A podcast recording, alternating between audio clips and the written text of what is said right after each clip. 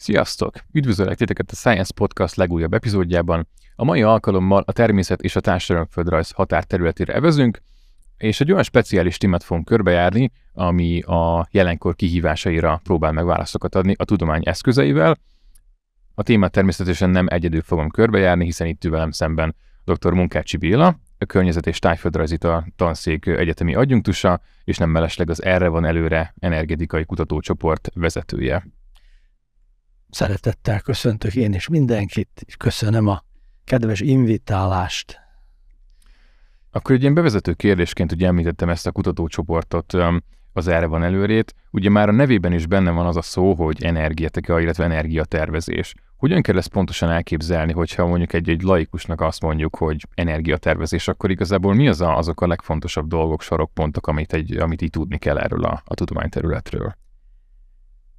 Hát leginkább azt kell tudni, hogy ezt többféle irányból meg lehet közelíteni. Hagyományosan ezt szokták a, a gazdaság világából e, egy kicsit erőltetni, és sokszor háttérbe kerülnek a társadalmi, és még inkább a, a környezeti szempontok. Mi ezzel szemben próbáljuk érvényesíteni ezt a szigorú fenntarthatóságot, ami innél, ugye pont fordítva, a környezeti szempontok vannak igazából előtérben, a társadalom az szorosan követi, ugye ezt is, és hát a gazdaság szempontjai azok harmadlagosak, tekintve, hogy normális esetben a, a gazdaság szolgálja ki a társadalmat, és nem fordítva. Sajnos jellemző, hogy nem normális a, ez a kapcsolatrendszer a mai világban, amit fogyasztói társadalomnak, meg kapitalizmusnak nevezünk.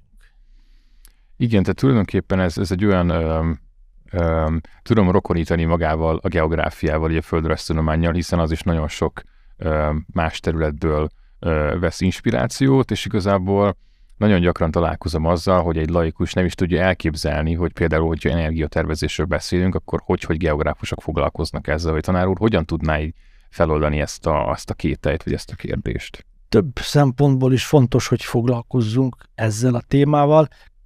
Közbevetőleg mondom, hogy ennek azért az energetikusok nem örülnek, mert ők azt hiszik, hogy hát e, csak ők értenek ehhez. Valójában ami ehhez kell, és talán a földrajzosokban ez jobban megvan, éppen ez a nyitottság, ez a szélesebb látókör, ugye azzal, hogy a földrajzban van egy természeti, egy társadalmi dimenzió, van gazdaságföldrajz, sőt, van energia földrajz is.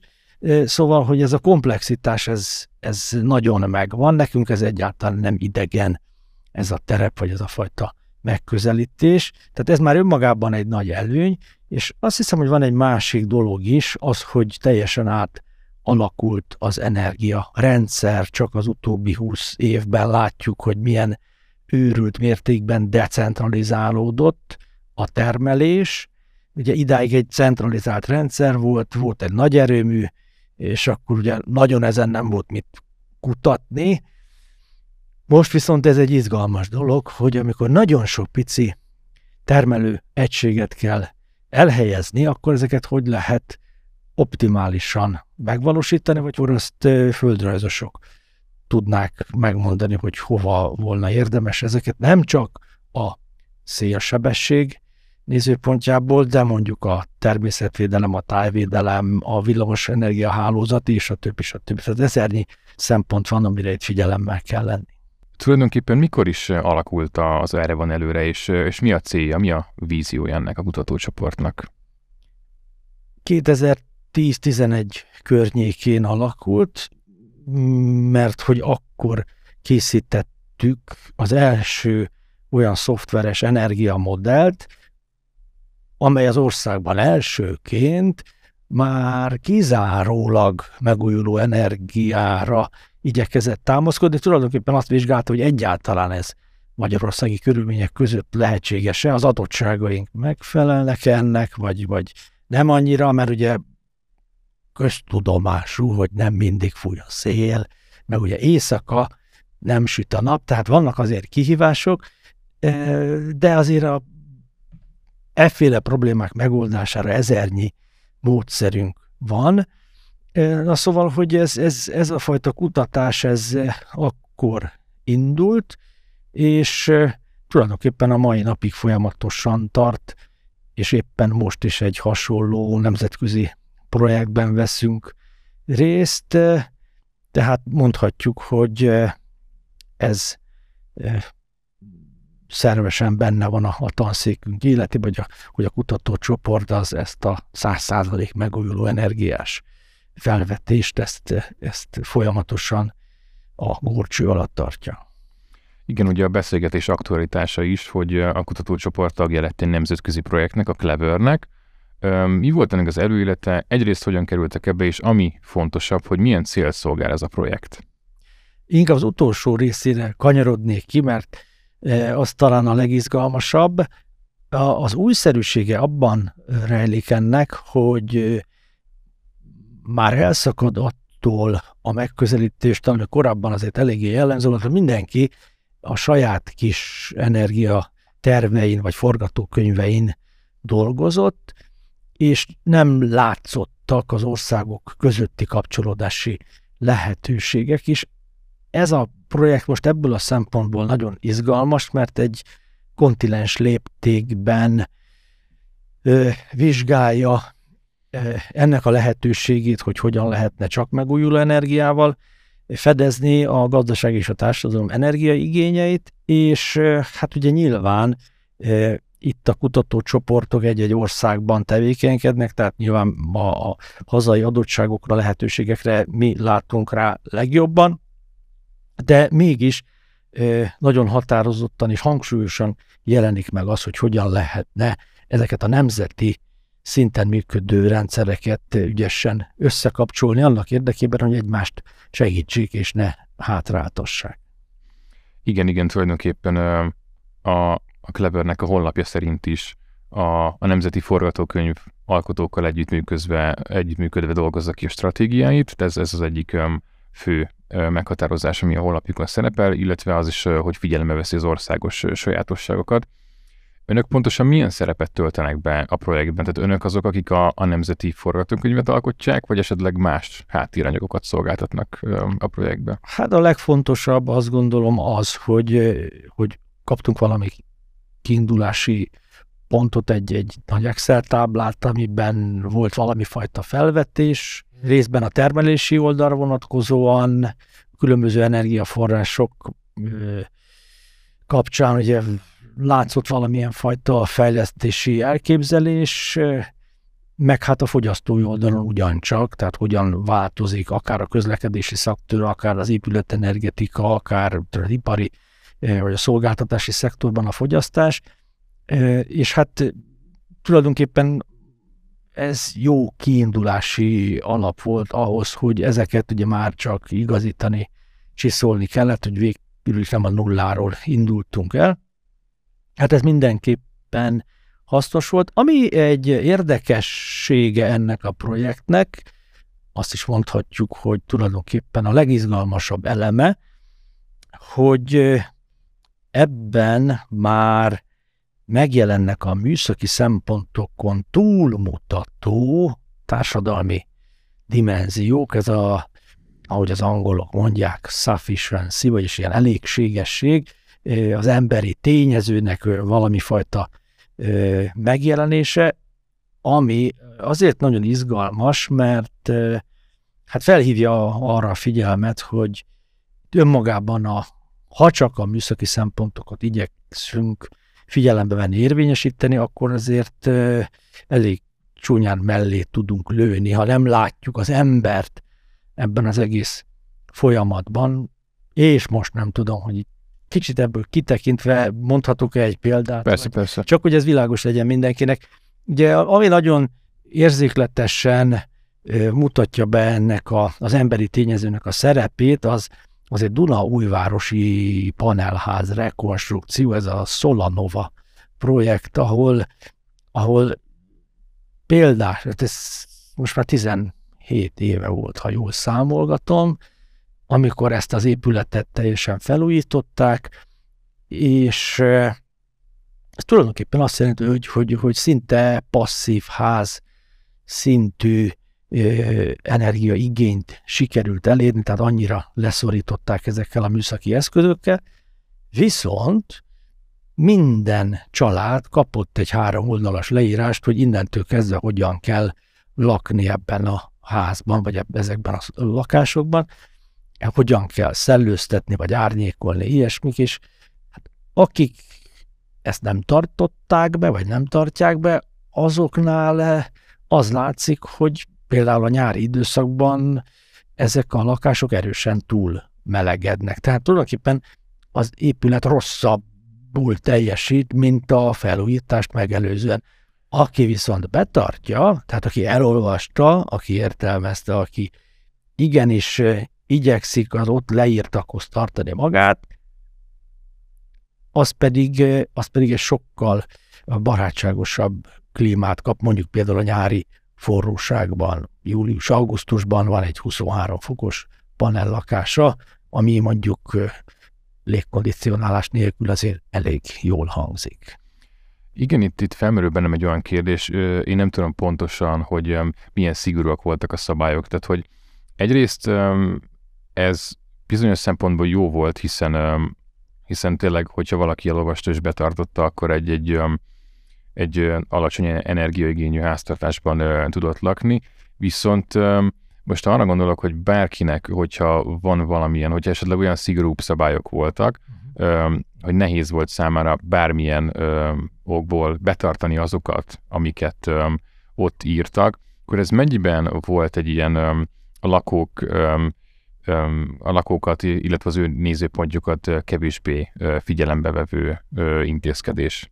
Tehát, hogy volt um, itt kommunikáció a projekt um, elkészítői és a lakók között, uh, vagy ezek tényleg nem voltak olyan, uh, olyan intézkedések, amik nagyon betartatatlanok lettek volna? Nem, ezek nem olyan nagyon bonyolult intézkedések, de ez egy nagyon lényeges terület, amire én megint szerettem rá irányítani egy kicsit a figyelmet, hogy a kommunikációnak őrült jelentősége van, és ezt hajlamosak vagyunk mindig alá becsülni. Én azt gondolom, hogy, hogy valóban szinte az élet minden területén, de itt nekünk is a tudományban erre, erre sokkal nagyobb figyelmet kell fordítani éppen ezért. Örülök annak, hogy itt lehetek. A projekthez visszakanyarodva, Ugye a honlap tanulsága szerint háromfajta partnerség lehetséges, ez az observing, a commenting és az active partner, és ugye ezen a, volt egy ilyen térkép, uh-huh. amin azt lehetett látni, hogy a legtöbb nyugat-európai ország azért active partner, amíg Magyarország um, commenting, azaz hozzászóló partner. Uh-huh. Um, mikből állnak ezek a, a partnerségek, és mivel nyújtanak többet mondjuk a nyugat-európai országok, mint Magyarország? És mivel vállalnak többet? Abban, hogy ők magának a modellnek az elkészítésében aktívabban részt vettek, tehát az, hogy mi már nem nulláról indultunk el, ugye mondtam, hogy már kaptunk egy hozzávetőlegesen vala kitöltött valami táblázatot, tehát ez az, amivel ők hozzájárultak ahhoz, hogy tulajdonképpen minden európai ország e, e, egy, egy e, jó kiindulási helyzetből tudjon a feladatnak nekirugaszkodni. Mi ugye commenting partnerként ezeket a az általuk felvetett tendenciákat, meg, meg egyáltalán magukat a például mondjuk megújuló energia potenciára, vagy annak a kihasználására láttunk ott ilyen-olyan adatokat, számokat, értékeket, ezeket igyekeztünk úgy alakítani, hogy ezek valóban a hazai adottságoknak jobban megfeleljenek.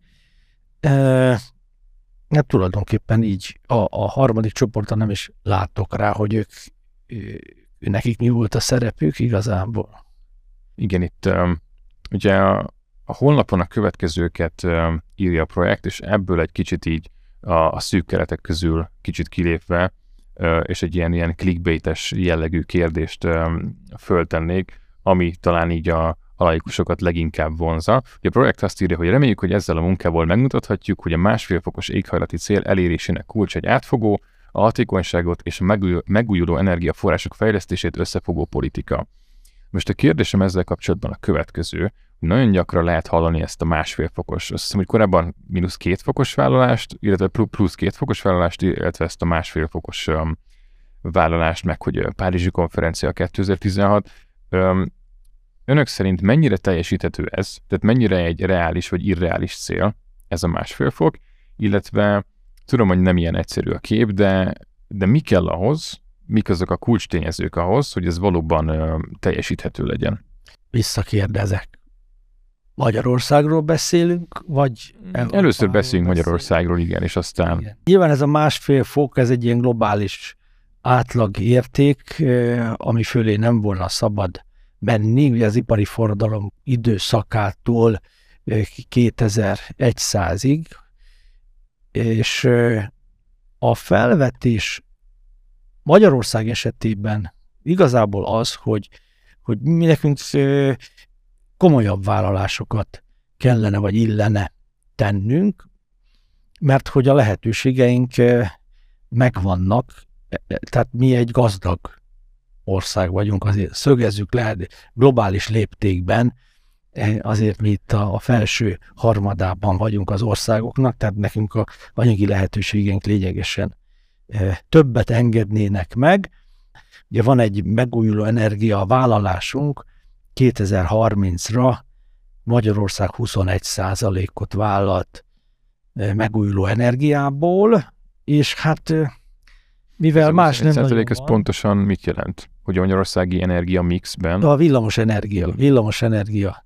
Termelésben 21% lesz a megújuló, mert csak egy másik számot is mondanék, hogy a 21 százalékunkkal szemben mondjuk a dánok 109 százalékot vállaltak, tehát ezt mondom én egy ilyen ambiciózus célkitűzésnek, és nehogy valaki azt képzelje, hogy ez azért van, mert, mert a Dán kormányzat az környezettudatosabb, de különben azért is van, de még inkább azért is van, mert hogy a Dán mérnök társadalomnak a hozzáállása egészen más. Ehhez őrült erőkkel fejlesztik a technológiát, és, és a világ előtt járnak 10-20-30 évvel sok-sok területen, és igazából ők ebben egy üzleti lehetőséget látnak inkább. Mondjuk 70 százalékban, és persze nyilván ott van az a környezeti szempontrendszer is, de az annak a súlya azt gondolom, hogy kicsit kevesebb. De a végeredmény a lényeg, azt gondolom. És csak. Említette tanár úr ezt a 109 ot ez hogy jön ki pontos? Ez egy korábbi évhez viszonyított szám? Nem, vagy? ez, ez, ez a Dán villamos energia igények 109 százaléka, vagyis ők többet fognak termelni, mint amit elfogyasztanak, és ez már 7 év múlva esedékes. Sőt, sőt azt hiszem már korábban, azt hiszem már 2028 környékén elérik a 100 százalékot, és akkor még azon egy picit emelni fognak, és e, ez ugye azt jelenti, hogy ők megint csak ebben egy üzletet látnak, tehát az, hogy ők ezekkel az élvonalbeli technológiákkal értékesíthető terméket fognak az európai piacon elhelyezni jó áron. Milyen jövőt jósol tanár úr Magyarországnak, vagy inkább úgy kérdezem, hogy mi kell ahhoz, milyen változások kellenek ahhoz, és vagy akár pontosan hol és milyen intézkedések, hogy mondjuk elkezdjünk ebben is egy kicsit, vagy hát ebben elkezdjünk egy kicsit hasonlítani, mondjuk Dániára. Vagy hogy a, hogyha nem is akarunk ennyire ambiciózusak lenni, de, de hogy egy kicsit jobb irányba menjünk, hogy mi kell, mi kell ehhez. Hát óriási fordulat szinte az élet minden területén, és mindjárt az oktatásnál lehetne kezdeni ezt a fordulatot. Egy konkrét példát mondok, a magyar háztartások 42%-a fűthet, fűt vagy fűthet, mert megvan rá a lehetősége, biomasszával, magyarul tűzifával például. Na most itt próbálom az emlékezetemből előhozni azokat az ismereteket, amiket így a közoktatásban erről tanultam, és bevallom, hiába vanó ez a próbálkozás, mert nem tanultam erről semmit. Én azt gondolom, hogy amikor ez egy valós igény, hogy megtanuljunk mondjuk fával tüzelni, mert a fatüzelés az nem annyi, hogy fogunk egy darab fát, azt meggyújtjuk Ugye lehet persze így is, csak az akkor sem egyre nem hatékony, és borzasztó környezet szennyező tud lenni. Tehát ennek azért ennél kifinomultabb módjai van. Apróságokra kell odafigyelni, de, de ezeket, ezeket ne várjuk, hogy apáról fiúra fognak szállni, mert hogy az apáink sem tudták, hogy hogyan kell, mert ők maguk sem tanulták meg. Nálunk hát, csak egy emberöltő alatt is négy-ötféle különböző technológiát próbáltak ki az emberek, éppen melyik volt a legolcsóbb. És akkor a végére a, egy szintén egy olyan kérdés, amit mondjuk egy, egy laikus feltett, és a, talán ez így az embereket a legjobban érdekli. Nyilván ez egy komplex probléma, amire nem lehet, amit az egész klímaváltozásról beszélek most, ezt így nem lehet ö, azt mondani rá, hogy hát ezt, ezt kell csinálni, és akkor ez így mérséklődik. Viszont, hogyha bejönne ide most egy laikus, és azt kérdezni, hogy ő mit tud tenni azért, hogy ez így mérséklődjön, ö, vagy akár ketté is bontom a kérdést, hogy egyrészt, mint hétköznapi emberek mit tudunk azért tenni, hogy mérsékeljük a klímaváltozásnak a hatásait, illetve mik azok a dolgok, amiket mi nem tudunk megtenni, viszont szükségesek megtenni mondjuk így az államok vezetői, a nagy cégek vezetői, ahhoz, hogy, hogy mérsékelni tudjuk a hatásokat. Ez most egy akkora kérdés halmaz volt, hogy erről négyszer, nem tudom én, 90 percet biztos tudnék nagyon könnyedén beszélni. Inkább leszűkíteném most oda, hogy a, a hétköznapi emberek számára mi a mozgástér, és mindjárt kezdeném egy meglepő állítással.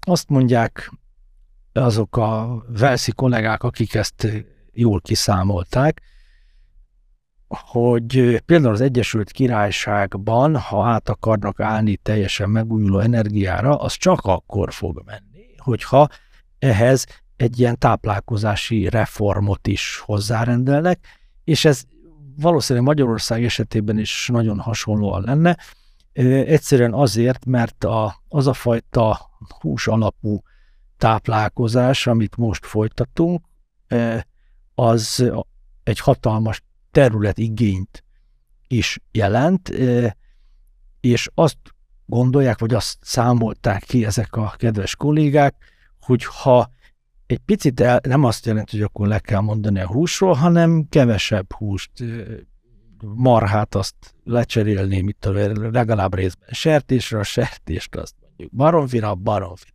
halra. Szóval, hogy egy picit eltolni, és a, és a növények irány, irányába elmozdulni valamelyest, és akkor ezzel szabadíthatnánk fel meglehetősen nagy kiterjedésű élőhelyeket, termőhelyeket, és mondjuk ezeknek egy részét például vissza lehetne adni mondjuk a, az ökoszisztémának, és ott lehetne mondjuk újra erdősíteni bizonyos területeket, mert azt is látjuk, hogy, hogy itt a, a széndiokszid kibocsátást azt sosem lehet lenullázni, hanem arra kell törekedni, hogy ugye itt növeljük a, a a fotoszintetizálásnak a szerepét, jelentőségét, amit ugye egy nagyobb, nagyobb területű erdőállományon lehet legügyesebben elérni. Tehát ez mondjuk egy olyan lehetőség, ami szerintem nem, nem ördög ilyen bonyolult, és nem is igényel e, valószínűleg hatalmas lemondást az emberektől, inkább csak egy pici odafigyelésre van szükség, ugyanakkor az eredmény viszont, viszont nagyon komoly is lehet, akár adott esetben, hogyha mondjuk itt az egész társadalom mondjuk értesülne arról, hogy neki ilyen dolga vagy feladata lenne, hogyha mondjuk a közmédia az ilyen fajta információkkal is szolgálna, hogy ennek, ennek azért van értelme. És senkit nem akarok lebeszélni a húsevésről, mert én magam is azt gondolom, meg hát ugye ökológiai jelentősége is van, mondjuk bizonyos élőhelyek fenntartásában mondjuk egy ilyen extenzív legeltető szarvasmarhatartásnak, tehát annak őrült szerepe tud lenni így még a, a diverzitás fenntartása szempontjából is, tehát ezekre is szükség van. Dr. Munkács Béla, köszönöm, hogy itt volt velem. Köszönöm a lehetőséget. Nektek pedig köszönöm a megtisztelő figyelmeteket, azért ez egy olyan téma, ami talán minden egyes embert érdekel, hiszen a jövőnket befolyásolja elég erőteljesen. És ismét rögzítenénk, hogy a geográfusok azok pontosan olyan, olyan kutatók, olyan személyek, akik ezt is hatékonyan tudják kutatni. Kövessétek az LTTTK további közösségi média platformjait, és találkozunk a következő adásban.